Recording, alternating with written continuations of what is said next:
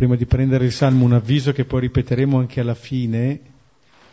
Eh, il prossimo incontro sarà fra 15 giorni, va bene? Quindi il 25 novembre.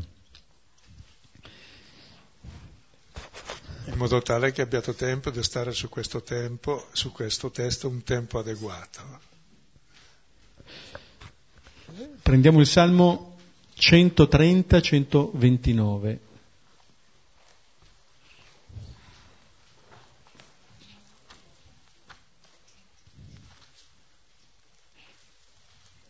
Salmo 130-129, lo preghiamo come sempre lentamente a due cori, alternandoci ad ogni versetto.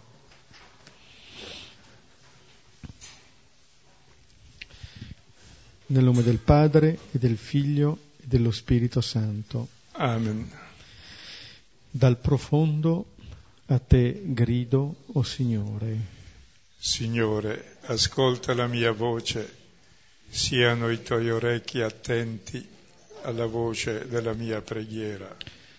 Se consideri le colpe, Signore, Signore, chi potrà sussistere? ma presso di te è il perdono e avremo il tuo timore. Io spero nel Signore, l'anima mia spera nella sua parola. L'anima mia attende il Signore più che le sentinelle l'aurora. Israele attenda il Signore, perché presso il Signore è la misericordia e grande presso di lui la redenzione. Egli redimerà Israele da tutte le sue colpe. Gloria al Padre e al Figlio e allo Spirito Santo, come era nel, principio, ora e ora e sempre, nei, nei secoli dei secoli. Amen. Questo salmo invita alla fiducia alla lode in ogni circostanza, quel profondo che viene evocato al, all'inizio del Salmo, sta ad indicare tutte le profondità della nostra vita, come dire che in ogni situazione, come vedremo oggi anche nel, dal fondo della nostra esistenza, da lì si può innalzare anche da lì il nostro grido al Signore. È un salmo che eh, ci fa vedere quanto sia decisiva questa relazione col Signore in ogni momento. È possibile per noi rivolgerci a Dio in ogni momento, perché in ogni momento eh, c'è la sua parola per noi. L'anima mia spera nella sua parola, dice il Salmo, come immediatamente prima aveva detto io spero nel Signore. Allora quello che si compie con questo salmo è l'attesa definitiva, piena del Signore, dove eh, questa attesa è di ogni persona, io spero nel Signore, l'anima mia spera nella sua parola, l'anima mia attende il Signore, ma è l'attesa di tutti, Israele attende al Signore, egli redimerà Israele. È l'attesa di un singolo, ma che diventa l'attesa di un popolo.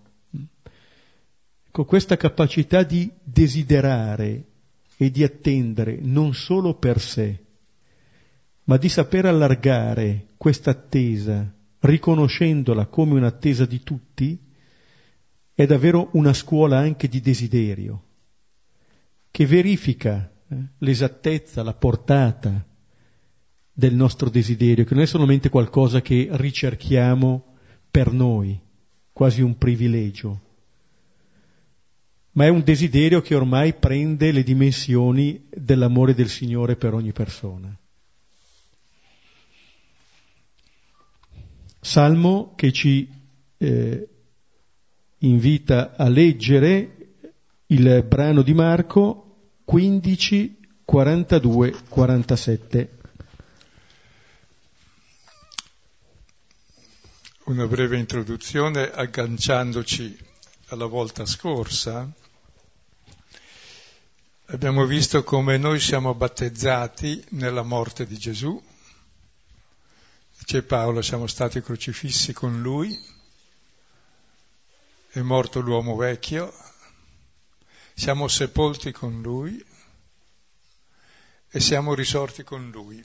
Ci siamo fermati la volta scorsa con le donne che sono lì a guardare e il morire misticamente con Cristo è guardare il crocifisso, vedere quest'amore così grande che dà la vita per te, muori al tuo egoismo. Quindi è finita la prima radice del male, ma c'è ancora un altro male più oscuro, che c'è l'uomo ha paura di morire. E guardando il sepolcro veniamo liberati dalla paura della morte perché sepolto l'uomo vecchio e risorge l'uomo nuovo. Sono i tre momenti della resurrezione. E questa sera è importante affrontare il tema del sepolcro, perché la parola segno, sema in greco, da cui semantica, deriva da soma, da corpo. È il primo segno che esiste in tutta l'umanità, segno di civiltà, è un tumulo di terra sopra un morto, vuol dire che c'è un uomo sotto, come memoria ed è il principio di, la, di, tutto il linguaggio. Il primo linguaggio è quello, il primo segno, cui la semantica, che deriva dal corpo sepolto. Perché è così importante? Perché l'uomo prima di nascere non sa di nascere, quando nasce è incosciente, quando vive in genere pure, però c'è un'unica certezza, eh, nascere è un caso, vivere può capitare più o meno tanto, ma l'unica certezza è che si muore e l'uomo è l'unico animale cosciente della morte. E tutta la cultura, la religione, l'arte, eh, la tecnica, le varie scienze, le filosofie, le teologie servono per tabuizzare, esorcizzare, rimandare, per rimediare, per vedere come allontanare questo limite o come interpretarlo. Quindi l'uomo è costantemente memoria di morte, che è la stessa radice, tra l'altro. E fino a quando viviamo nella memoria di morte, viviamo nella paura della morte, quindi siamo chiusi nell'egoismo di salvarci e quindi cominciamo a perderci. Perché chi vuole salvare la vita, chi vuole trattenere il respiro è già morto.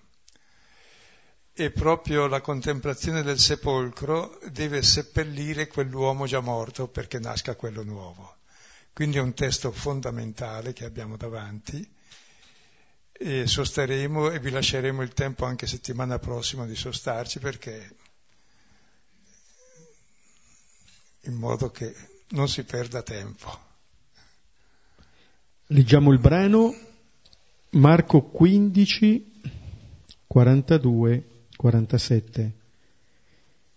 E quando già fu sera, poiché era parasceve, cioè presabato, venendo Giuseppe d'Arimatea, nobile consigliere, anche lui era uno che attendeva il regno di Dio, osò entrare da Pilato e chiese il corpo di Gesù. Ora Pilato si meravigliò che già fosse morto e chiamato il centurione lo interrogò se da molto fosse morto.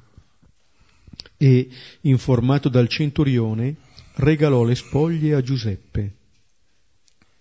E comperato un lino, calatolo lo avvolse nel lino e lo depose in un sepolcro che era tagliato dalla roccia e rotolò una pietra sulla porta del sepolcro.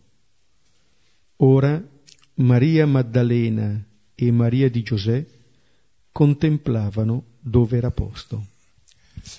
Beh, prima di entrare nel testo, nel dettaglio che è veramente ricchissimo, e due inquadrature ulteriori. E la prima è che la prima domanda rivolta da Dio all'uomo dopo il peccato è Adamo dove sei? Vuol dire che Adamo non era più al suo posto. Voi provate ad avere un osso fuori posto, ecco, l'uomo è tutto fuori posto perché il posto dell'uomo è Dio che lo ama. Fuggendo da Dio è un osso slogato tutto l'uomo, fuori dal suo luogo. E allora Dio va in cerca dell'uomo e tutta la Bibbia racconta della ricerca che fa Dio dell'uomo. in questo suo manicos eros, dice Cabasi, questo suo amore folle per l'uomo, lo va a cercare. E nel sepolcro li trova tutti, perché gli uomini si dividono in due categorie, quelli già morti e quelli non ancora morti. Ma nel sepolcro ci andiamo tutti, oggi a lui, domani a voi, diceva Totò. e invece è, è l'unica certezza. E se lui non entra lì, non ci incontra lì, veramente lui incontra tutti. E diventa ciò che noi non vogliamo diventare, ciò che temiamo. E là dove temiamo la morte, c'è colui che ci ama di un amore più forte della morte. Ed è la contemplazione del sepolcro che ci libera da questo. Quindi ecco questa la, la prima cosa per ora può bastare, le altre usciranno dopo leggendo il testo. Primi due versetti, 42-43. E quando già fu sera, poiché era parasceve, cioè presabato, venendo Giuseppe d'Arimatea, nobile consigliere, anche lui era uno che attendeva il regno di Dio, osò entrare da Pilato e chiese il corpo di Gesù. Ecco, la sera cosa fa uno? va a dormire. E qui è la settima sera del Vangelo. Non sto lì adesso, le trovate se guardate le concordanze. Nei punti più significativi indica sempre la morte. Già il primo giornata è subito sera, è segno già della morte e lì fa tanti prodigi. Poi dopo il pane, poi quando entra nel Tempio, poi altre cose, poi qui è la settima sera. Per sé, dopo la settima sera viene l'ottavo giorno che vuol dire che il sabato non esiste più, il sabato è il riposo di Dio. Dio riposa nel sepolcro, è lì il suo riposo. Finalmente ha finito la sua fatica, ha incontrato ogni uomo. E poi si esce insieme per l'ottavo giorno senza fine. Quindi questa sera... Sì, diventa come il sabato compie la creazione, questo, questo nuovo giorno compie la creazione dell'uomo nuovo. Eh? Porta a compimento la passione la morte di Gesù, quello che è stato l'inizio della creazione. Lì scopriamo l'uomo nuovo. Cioè vuol dire che Dio ormai è presente nel punto più lontano da Dio, nei peccatori, nei delinquenti, nei morti. Siccome presto tardi, nei delinquenti siamo più o meno tutti come possiamo e morti diventeremo tutti se non lo siamo già. Ecco, e lì ci incontra e ci comunica la sua vita. Se non fosse così, Dio sarebbe proprio il più grande criminale che esista. Fare l'uomo con la coscienza della morte, ma dico, ma almeno togligli questo, come gli animali, c'erano solo i maialini alla fine che gridano e non vogliono, ma l'uomo ce l'ha tutta la vita, questa paura della morte fin da bambino. E allora o questa coscienza della morte va risolta ed è un inganno, perché il pungiglione della morte, dice Paolo, è il peccato, e spiego, la morte è l'unico fatto naturale che c'è, perché nascere non è naturale, non c'eri, ma una volta che ci sei per forza muori, per fortuna anche. Guardate che orribile sarebbe. Io penso a me, ma dico, oh, quando è ora bisogna partire. Anche perché noi siamo coscienza del limite e uno che è cosciente del limite vuol dire che è oltre il limite già. E questa coscienza è il nostro desiderio di vita e di amore che per sé non ha fine. E se ce l'abbiamo dentro, eh, deve essere vero. Cioè, l'unico ragionamento, l'unica prova della non esistenza di Dio è quella di Feuerbach, no? Che dice che è l'ipostasi alienata dei desideri dell'uomo, no, pressa poco dice così. Ora io ti chiedo, desideri tu mangiare? Allora se desideri mangiare vuol dire che non c'è il cibo. È un ragionamento stronzo, è l'unico ragionamento. E che, che dicono no, che è un'illusione che ti sei fatta tu. Va bene, l'uomo vive di questa illusione, sarebbe già morto prima di nascere, se è questa illusione che lo tiene vivo il desiderio di vita. E quindi vuol dire che c'è. E la paura della morte è esattamente il fatto che io ho fatto me il centro della vita, allora il mio limite, Questo è il peccato, non è più luogo di comunione, ma luogo di aggressione e di difesa, per cui è impossibile la vita. Mentre che dove finisco io comincia il resto, mi va bene. Pensa se fossi come Ferrara. E poi mi ingrandissi ancora di più, sarebbe orribile. Mentre invece il limite è proprio il luogo di comunione, è il luogo della vita, il limite, del divino perché il limite in comunione è amore, dono di sé dell'uno all'altro ed è Dio ed è vita eterna. Non so se mi spiego. Quindi ciò che noi buttiamo via, invece, eh, avevamo un limite all'origine, non c'ero, e quel limite mi fa esistere, e c'è alla fine che finisco, ma non è che finisco dove sono finito io, cosa c'è? Comincia l'altro, torno al mio principio, cioè la vera nascita è l'ultima.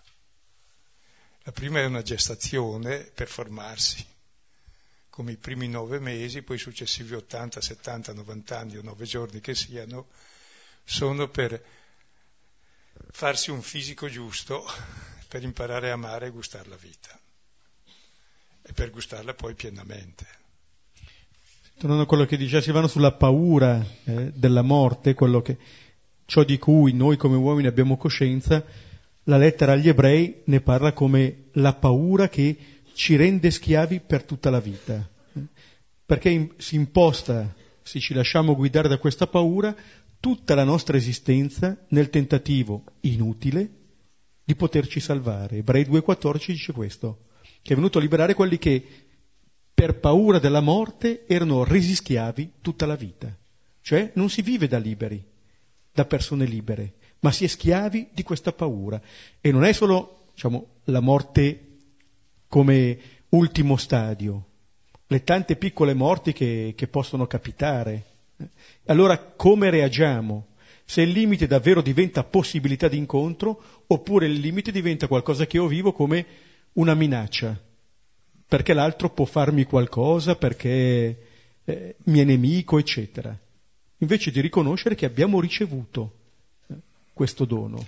Ricordate nella Genesi 1.27, se non sbaglio, quando dice che Dio fece l'uomo a sua immagine e somiglianza, come lo fece? Eh? Maschio e femmina. Il maschio non è somiglianza di Dio, la femmina neanche. L'essere maschio è un limite, l'essere femmina è un limite. E sono i due limiti insieme che sono l'immagine di Dio, che è dono, è amore, è fecondità, è vita. Quindi proprio nel limite siamo immagini di Dio, nel limite che diventa luogo di comunione. Sopra c'è il posto. Quindi dobbiamo adesso attraverso questo testo riuscire a capire il significato di questo sepolcro, che è il punto più profondo dell'incarnazione di Dio, che diventa ciò che tutti siamo e incontra tutti proprio laddove noi temiamo d'andare e siamo in costante ricordo d'andare. E facciamo come il criceto che più pedaliamo per non andare più, restiamo lì fermi, immobili, affannati da incubo. Andrebbero liberati tutti i criceti. Ecco, e qui compare per la prima volta questa eh, figura di Giuseppe d'Arimatea.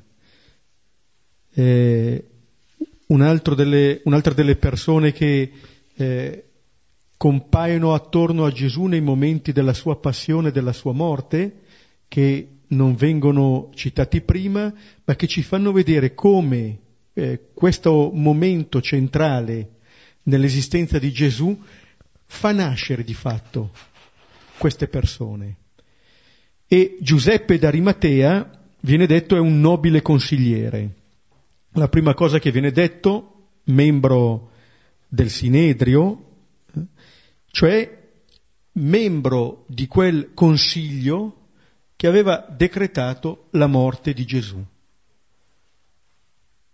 Nelle, nelle volte scorse avevamo visto il centurione, colui che cappeggiava il drappello che ha ucciso Gesù, e adesso questa persona, che era stato membro del Consiglio che aveva decretato la condanna di Gesù.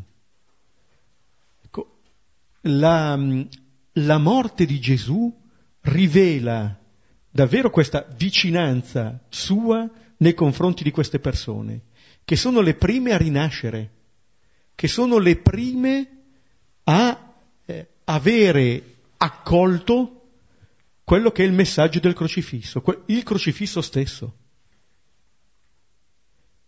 Tanto è vero che dopo aver detto che consigliere, l'Evangelista dice che anche lui era uno che attendeva il regno di Dio.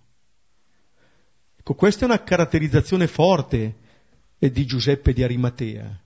È una persona che attende, è una persona che ha dei desideri, è una persona che vive cercando qualcosa. Prima eh, Silvano citava la, la, domanda che fa Dio dopo il primo peccato, dove sei? Eh, nel Vangelo di Giovanni le prime parole che Gesù dice ai due che lo seguono è che cercate?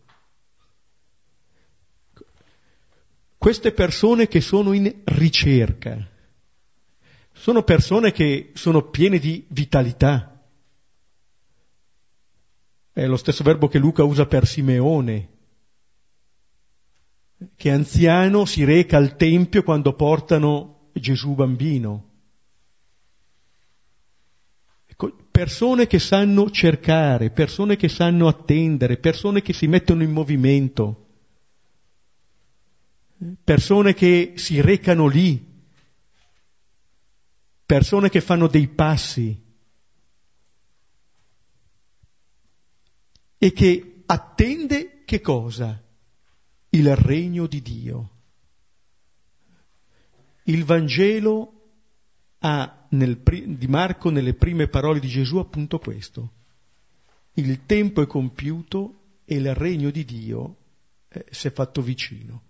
È qui. Ecco, Giuseppe d'Arimatea è uno che attende il regno di Dio. Se prima parlavamo delle paure, sarebbe interessante adesso vedere quali desideri ci portiamo dentro. Che qui attendere il regno di Dio è esattamente il contrario delle paure, è il desiderio della libertà, dell'amore, della vita, eccetera. Il contrario delle paure. Lui attendeva questo regno di Dio e osò. Ecco, questa parola, regno di Dio, osare e chiedere, escono dopo la discussione al capitolo 12 sul comando dell'amore, che un maestro della legge chiede a Gesù, dopo aver parlato della resurrezione contro i Sadducei, e chiede qual è il primo dei comandi, è quello amerai il Signore Dio tuo con tutto il tuo cuore, con tutto il tuo... Ecco.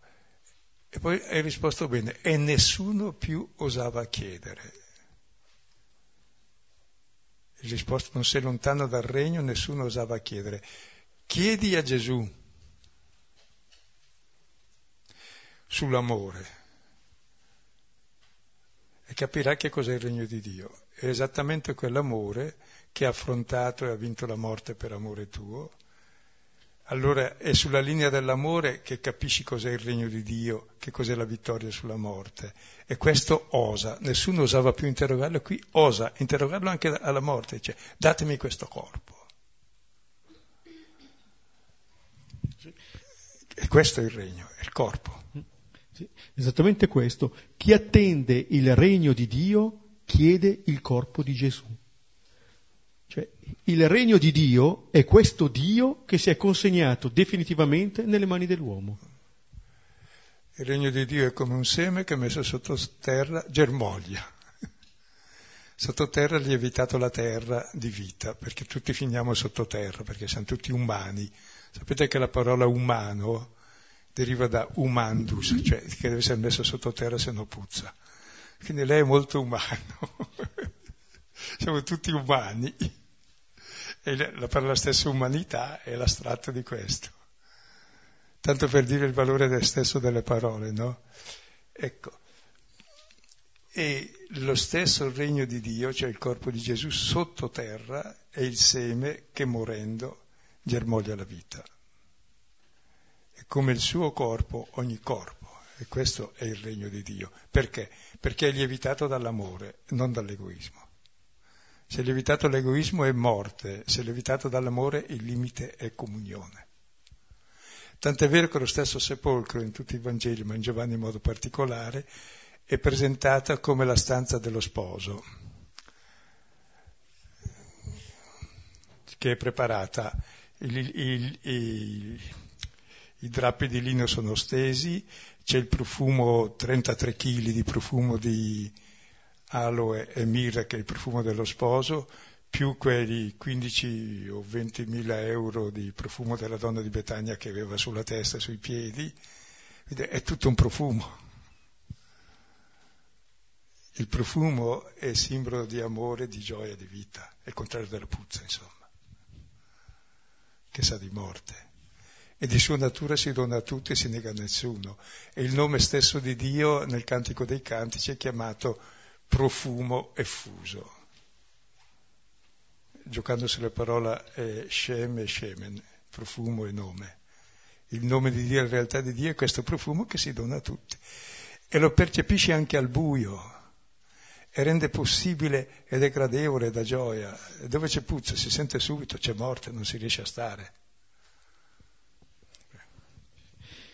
Allora il Giuseppe d'Arimatea osa entrare da Pilato. Come dire che è un atto di coraggio, ma è come se davvero questa persona nascesse in questo momento.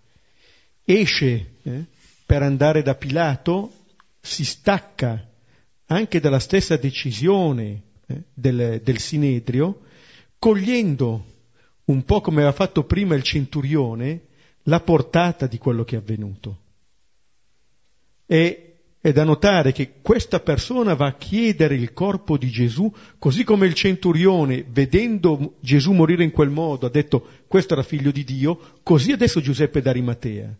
Vedete, non assistono a chissà quali miracoli queste persone, vanno a chiedere un cadavere, ma hanno colto in quella persona, in quel corpo, il dono di Dio massimo per l'uomo.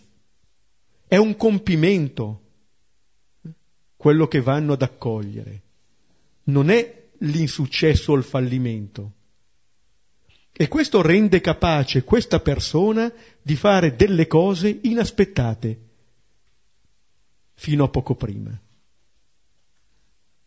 Hanno colto la rivelazione piena dell'amore di Dio in quella persona crocifissa.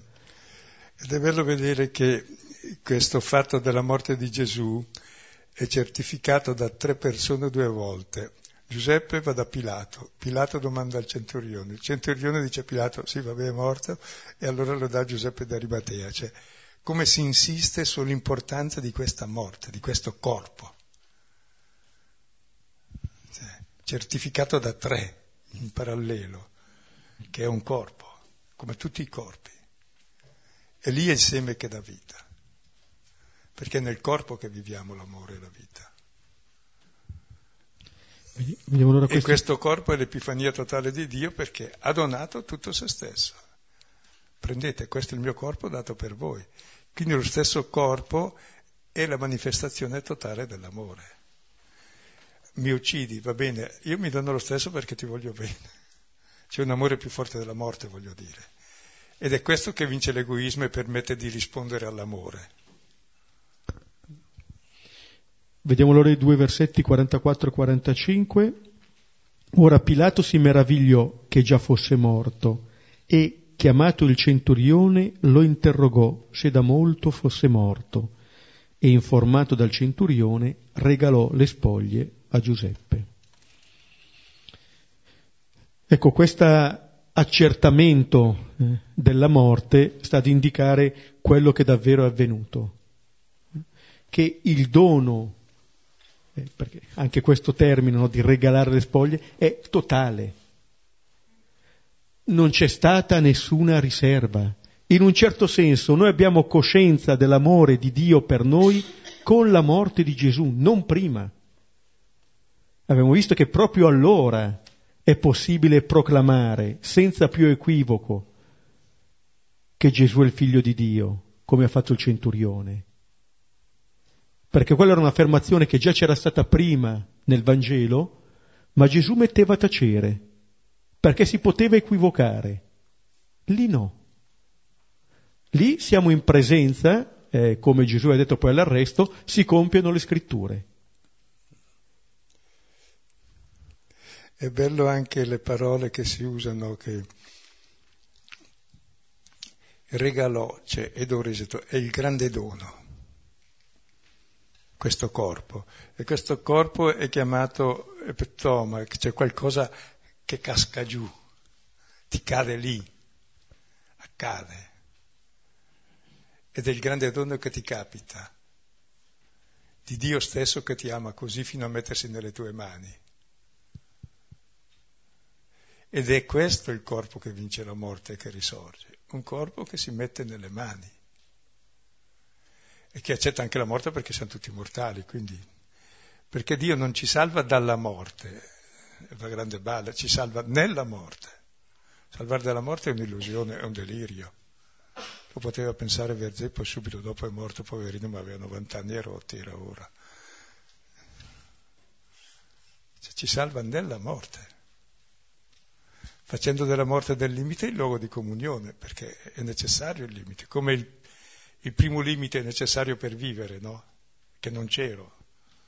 È il mio limite di comunione con la mamma, è il principio di vita, così il mio limite ultimo è il principio della vera nascita, della seconda nascita,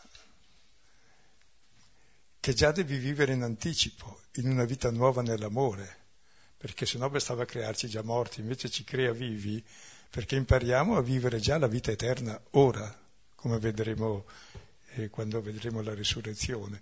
Non è che la risurrezione è qualcosa che verrà soltanto, sì, verrà, però è uno stile di vita totalmente nuovo nell'amore che cambia la vita. E, e questo è il senso per vivere, se no è meglio morire da piccoli tutti. E questo re...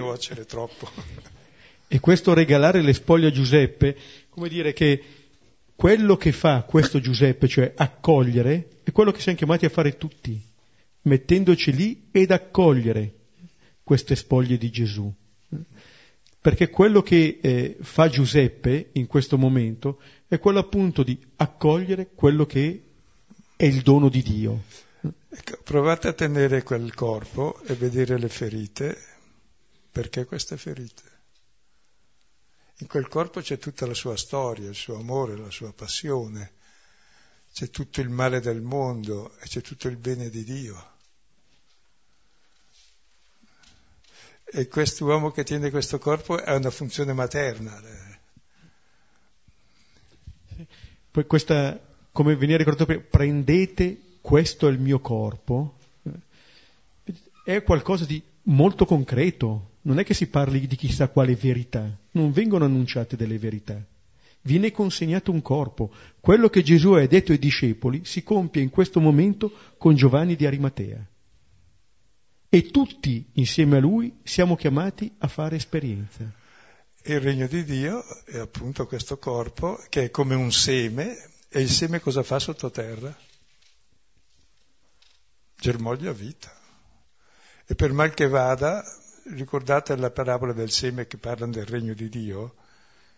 Ecco, parte non attacchisce gli uccelli, li portano via subito, e parte cade sulla strada, e quello le portano via gli uccelli, parte sopra i sassi, inaridisce subito, parte dove c'erano i rovi, viene soffocato, ma insomma non, va sempre a male questo seme? No, per mal che vada, sai quanto produce? Il 30, il 60 e il 100 per uno 30 è impossibile, perché sapete quanto produceva il grano in Palestina? Un chicco, un sacco, faceva 7 chicchi o 7 sacchi, o al massimo 11-12. Quindi dire che produce 30 per 1, non 1 per 30, un'enormità impossibile. No, no, anche il 60, no, ma no, assurdo. No, anche il 100 per 1. Cioè, è infinito ciò che produce l'amore, perché l'amore è l'unica cosa che se è finita è finita e di sua natura infinito come la vita. Tutto il resto esiste perché è finito, questo tavolo esiste perché è finito, e anch'io. Però la vita e l'amore, se è finita, è finita. Eh. Per questo sono infinite. E mi ricordo il Casati, il Casati. Casati è un nostro maestro che è qui da 38 35 anni, che, che una volta in un trasloco insieme, portando la sedia, era un po' stanco e mi dice, assorto come sa esserlo lui, sono finito o sono infinito? Altro che filosofia eleatica. E poi si risponde, se non sono infinito, sono finito. e si siede sfinito, voleva riposare. È profondissimo. Che l'uomo proprio, se, se non è infinito perché il desiderio è all'infinito, la vita e l'amore. Se no è finita, è, sei già morto. È meglio non vivere. Sei già morto quando pensi che è finita. È la vita morta.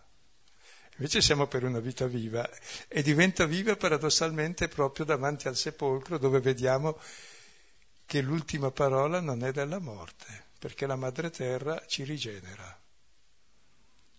Vediamo gli ultimi due versetti, 46 e 47.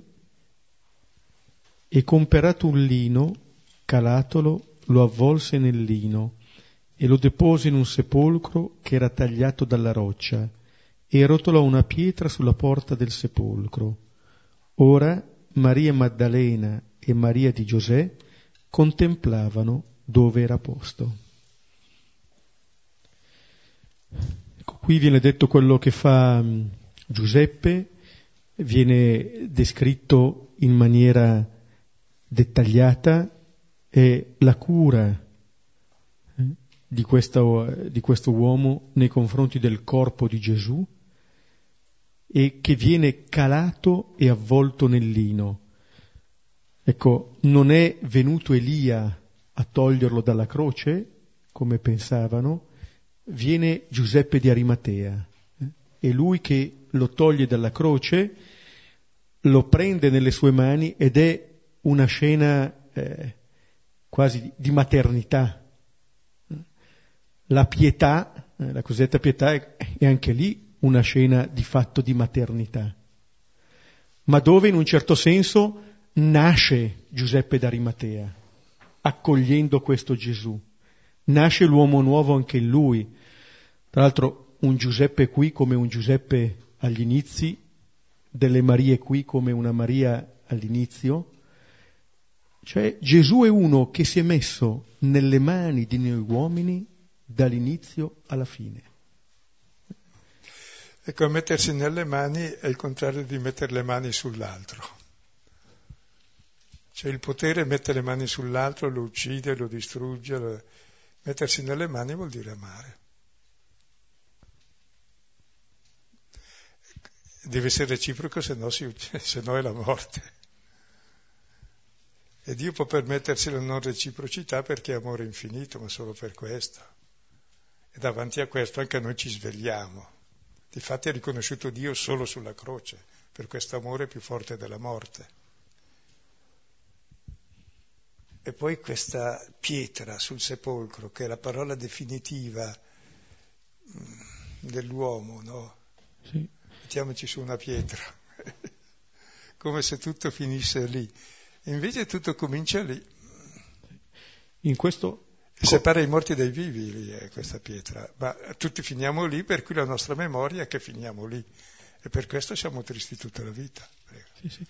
E anche, come si diceva anche all'inizio, questo corpo che viene deposto nel sepolcro ci fa vedere fin dove arriva la solidarietà di Gesù verso di noi.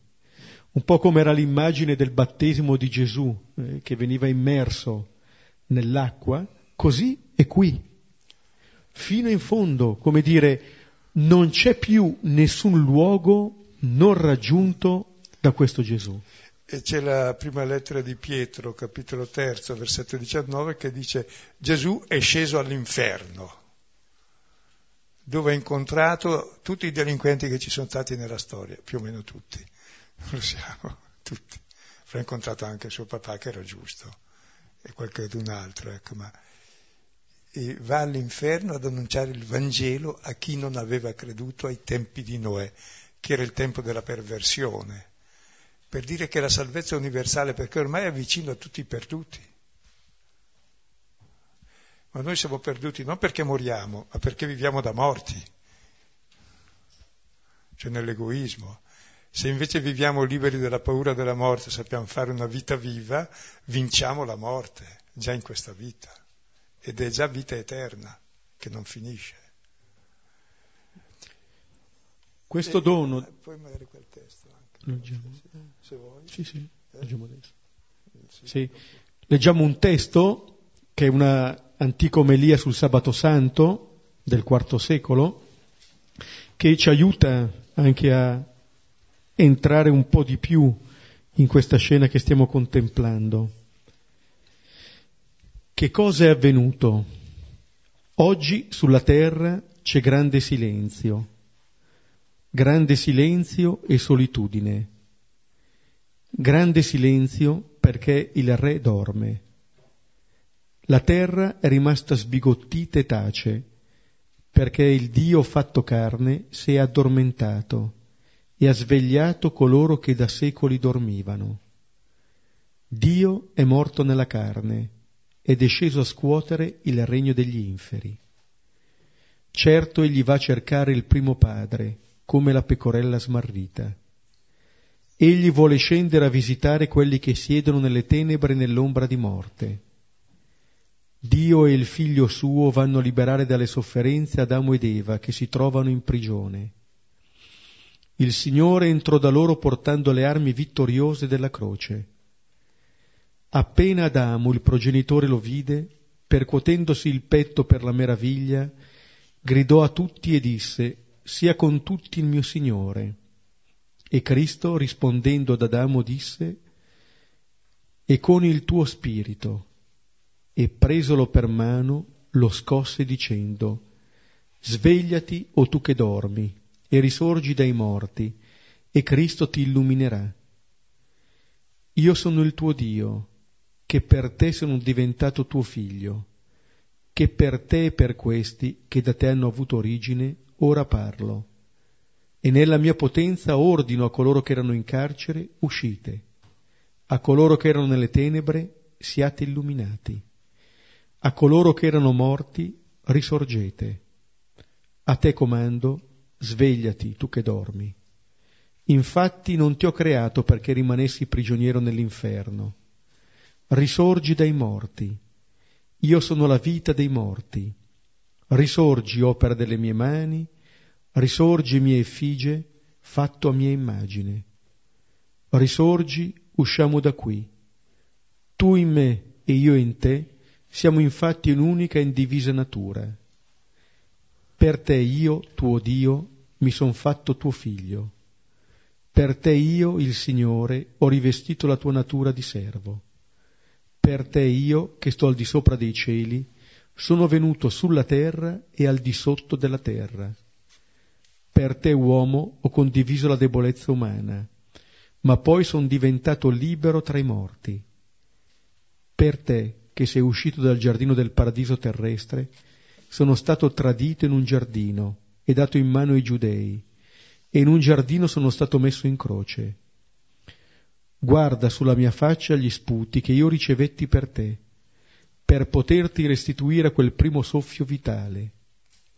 Guarda sulle mie guance gli schiaffi, sopportati per rifare mia immagine la tua bellezza perduta. Guarda sul mio dorso la flagellazione subita per liberare le tue spalle dal peso dei tuoi peccati. Guarda le mie mani inchiodate al legno per te, che un tempo avevi malamente allungato la tua mano all'albero.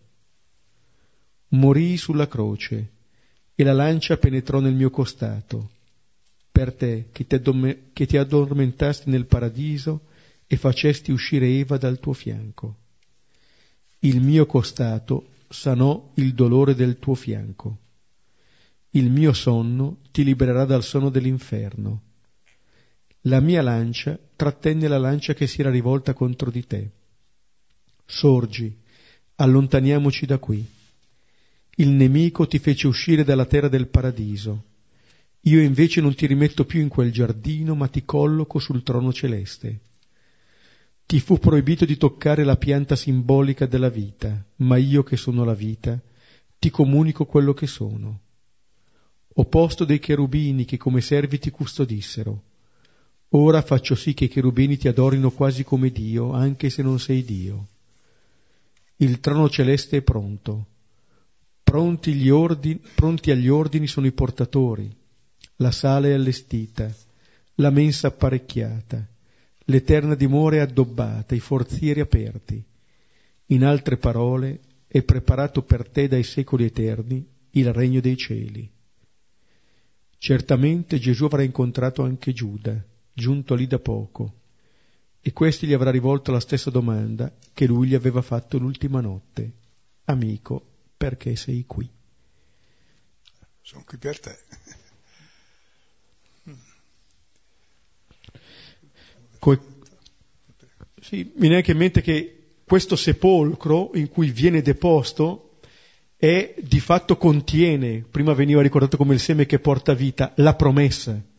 Non per nulla il primo pezzo di terra promessa che Abramo riceve è la tomba di Sara, che diventa anche quel sepolcro di fatto motivo di speranza, non un motivo di tristezza, ma diventa una possibilità nuova, così come questo sepolcro, che diventa il grembo che custodisce davvero la nuova vita. E di fronte a, a questo sepolcro eh, ritroviamo due delle tre donne che abbiamo visto la volta scorsa contemplare eh, da lontano Gesù crocifisso. Con un compare Salome, la ritroveremo, eh, ci, forse sostituibile da ciascuno di noi. Ecco. Se n'è andata a comprare aromi che non servivano erano da metterci prima, come ha fatto la donna di Betania. Ed è bello queste donne, l'uomo ha fatto il suo dovere e se n'è andato. Restano qui eh, due donne, la terza non c'è, quella che c'era, Salome, perché era andata a fare qualcosa. E invece è importante star lì. E stando lì, cosa vedi? Nulla, una pietra. E cosa c'è dietro la pietra del sepolcro? Tutto l'immaginario umano è costruito sulla, die- sulla pietra del sepolcro, cioè è memoria di morte.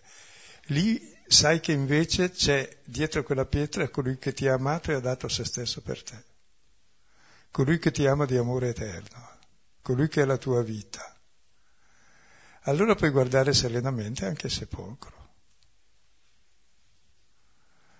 Addirittura questo sepolcro viene a essere eh, il massimo gesto d'amore di Dio con l'uomo, insomma si identifica con ogni uomo.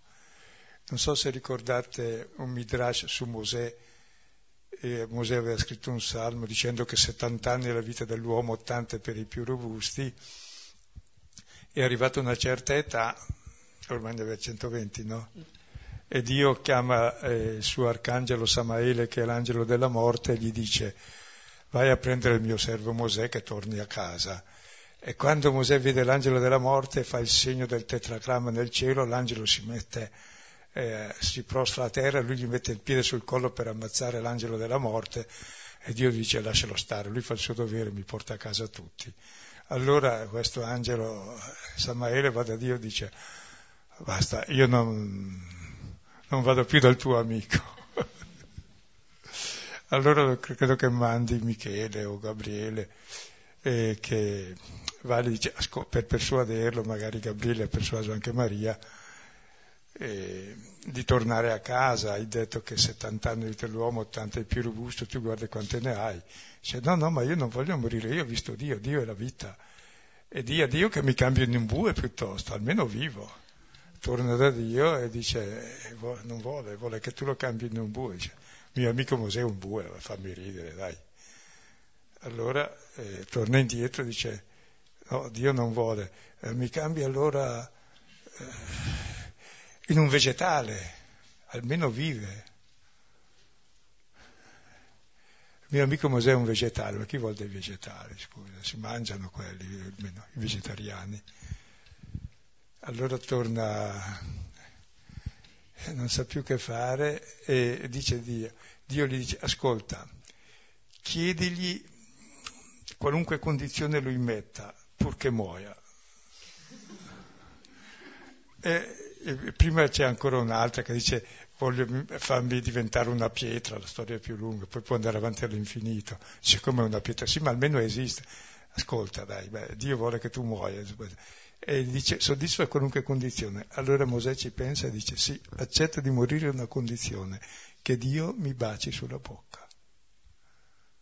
E morì col bacio di Dio sulla bocca, che non è morire. E questo sepolcro è il bacio di Dio sulla bocca dell'umanità intera perché tutti finiamo lì. Ed è quel che il Cantico dei Cantici, che poi è tutto compreso, e la storia della passione e resurrezione è tutto modulata sul Cantico dei Cantici, che è il cantico dell'amore tra sposo e sposa, e comincia e col desiderio della sposa, mi baci col bacio della sua bocca questo desiderio di vertigine, di entrare in questa comunione di respiro e di vita con Dio. E questo è il senso della vita. E alla fine termina appunto che l'amore è più forte della morte. Difatti vince la morte ed è questo amore. E allora guardando il sepolcro si sdrammatizza la morte veniamo liberati dalla paura della morte che ci ossessione e siamo liberi di amare come siamo amati e usciamo nuovi da lì. E queste donne contemplano questa verità. Prima contemplavano il crocifisso, adesso contemplano questo sepolcro, contemplano le cose essenziali. Perché vedi, nel crocifisso contemplavi Gesù, ma è unica la sua morte. Mentre adesso lui va oltre la sua morte, diventa come tutti noi, è morto. E però è, quel, è quello lì che ha vinto la morte, che è un amore assoluto. E allora cambia la nostra visuale della tomba. È importante guardare quella pietra. Dietro c'è il banchetto promesso. C'è quel corpo dato per noi. È il seme che germoglia la vita. È il principio di vita nuova che ci butta fuori dal sepolcro, lo vedremo dopo nella resurrezione. Per cui ci invita anche questo finale, anche con questa assenza di Salome, a metterci lì, eh, come prima di fronte al crocifisso, prima venivano ricordati i movimenti di Paolo nelle lettere ai Romani, adesso è come essere sepolti con Gesù, ma guardando lì eh, riconosciamo sia la verità eh, appunto dell'amore di Dio per noi, sia chi siamo noi per Dio, ai suoi occhi. Qui raggiungiamo davvero questa identità, non per nulla queste persone che non vengono nominate nel, prima nel Vangelo, adesso arrivano, come se nascessero adesso queste persone. Veramente il seme che è stato seminato comincia a dare il suo frutto in queste persone, uomini e donne nuove.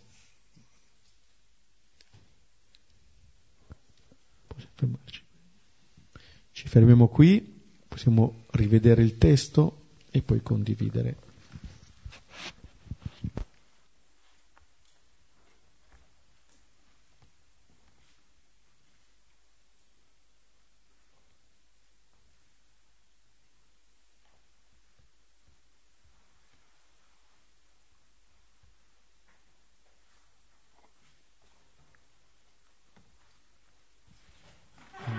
Me colpivano le, le, due parole, il sepolcro poi roccia, e mi facevano venire in mente due altri dei passi, quando Gesù si rivolge ai farisei, guai a voi scribi e farisei ipocriti, che rassomigliate a sepolcri imbiancati. Esse all'esterno sono belle a vedersi, ma dentro sono pieni di ossa di morti e di ogni putredume. E quante volte mi sono detto che, che rassomiglio un po' a questi sepolcri. E la parola di stasera è un po' incoraggiante perché non disdegna Dio di andare a finire anche in un sepolcro quale possiamo essere noi uomini, ecco. E poi un altro passo ancora di Ezechiele. Ecco, io apro i vostri sepolcri, vi risuscito dalle vostre tombe, o popolo mio. Riconoscerete che io sono il Signore quando aprirò le vostre tombe e vi risusciterò dai vostri sepolcri. Anche qui ricorda no, questo, questo passo che c'è, speranza anche per chi eh, vive in continuazione la, la morte nella sua vita. E poi roccia, pietra, l'altro passo, eh, sempre di Ezechiele, Darò loro un cuore nuovo e uno spirito nuovo metterò dentro di loro. Toglierò dal loro petto il cuore di pietra e darò loro un cuore di carne. E anche qui il sepolcro di pietra che diventa un'altra cosa.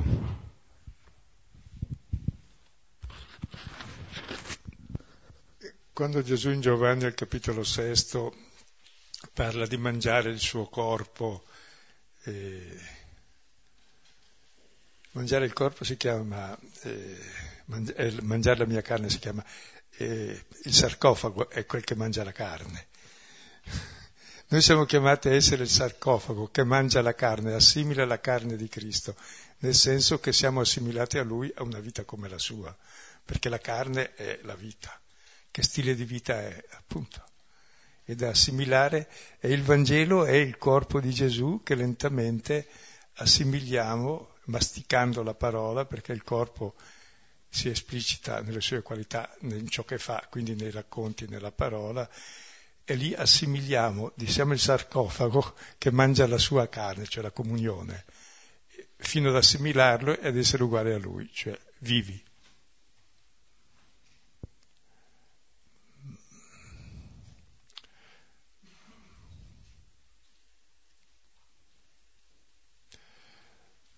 Però ritengo che questa contemplazione è la più facile di tutti perché quella pietra l'abbiamo davanti tutti.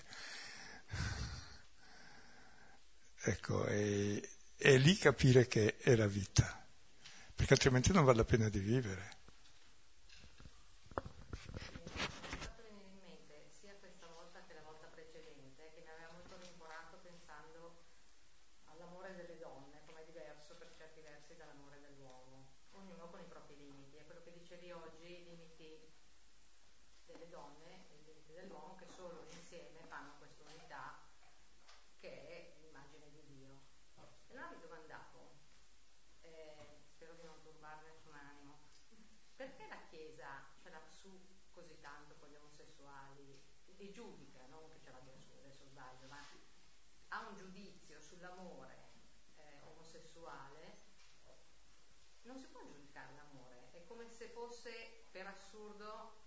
un'immagine quasi più completa, cioè un uomo che è tenero con una donna e una donna che è pratica con un uomo. Adesso viene da dire... Però c'è il pericolo di non accettare la differenza, mentre l'uomo vive perché c'è la differenza accettata. Poi va accettato chiunque nella sua differenza, però se neghi la differenza come luogo di accoglienza non c'è più la vita. Quindi eh, è uno che ha paura della differenza sostanzialmente, però dico, chiunque sia va rispettato e amato nella sua differenza. Però la prima differenza è costitutiva e se la neghi non è giusto.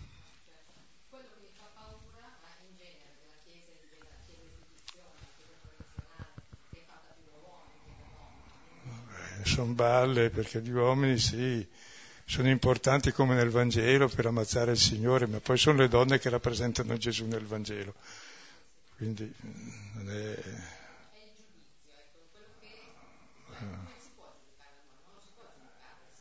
Ma ascolta, perché stai lì a giudicare questi anche? Lascia perdere.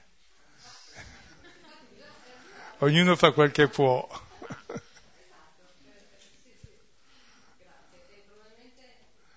Però bisogna stare attenti anche a non confondere le cose, perché giustamente il matrimonio c'entra con la madre cioè con la matrice, col dar la vita, ecco.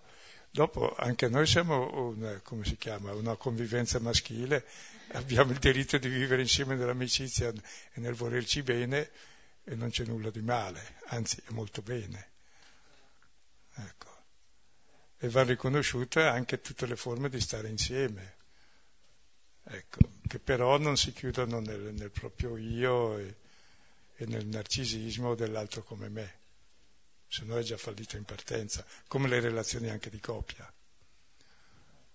Quindi il discorso è più ampio.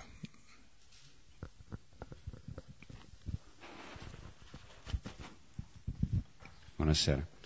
Due cose volevo chiedere. Eh, ieri mio figlio, che ha 14 anni, mi ha chiesto, ma quando faccio la comunione... Eh, ma com'è possibile che quel pezzettino di pane sia proprio il corpo di, di Gesù? Cioè, io non, non, credo che sia vero. Adesso io, sentendo lei, che giustamente, cioè, io da adulto capisco quello che, che dice, il discorso di eh, cibarsi diventa assimilando la vita di Gesù nella nostra stessa.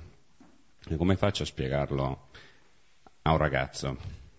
E l'altra cosa che volevo chiedere, poi finisco, per me invece, eh, a me ha sempre lasciato perplesso, cioè perplesso, mi ha sempre turbato la frase che appunto Gesù dice, Dio mio, Dio mio, perché mi hai abbandonato?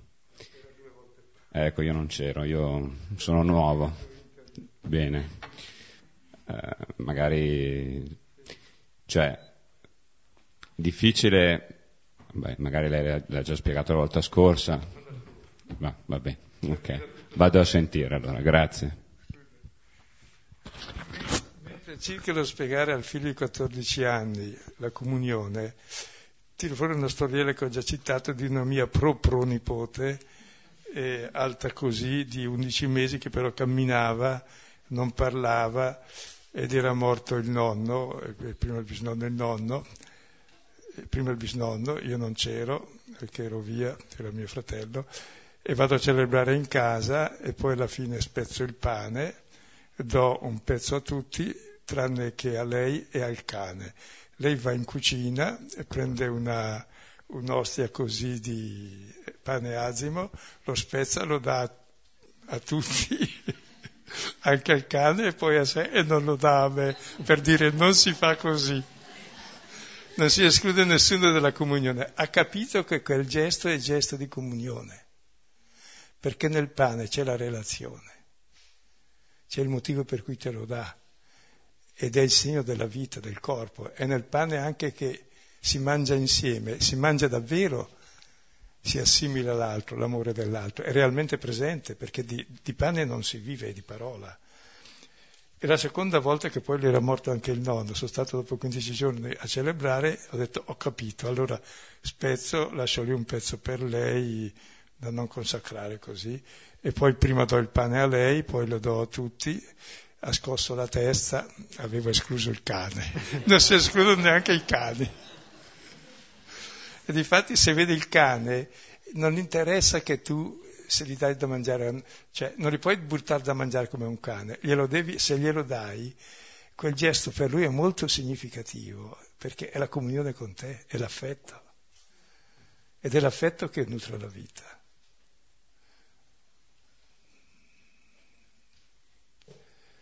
E il Vangelo spiega appunto questo pane, questo corpo, questo stile di vita, questo amore di questo corpo. E poi ci ha lasciato come segno il segno più semplice, il pane.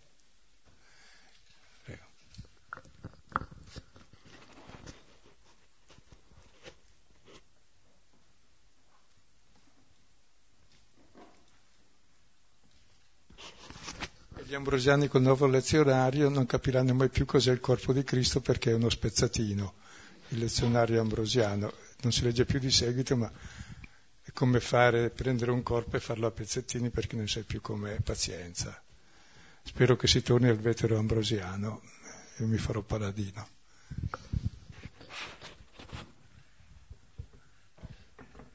Va bene.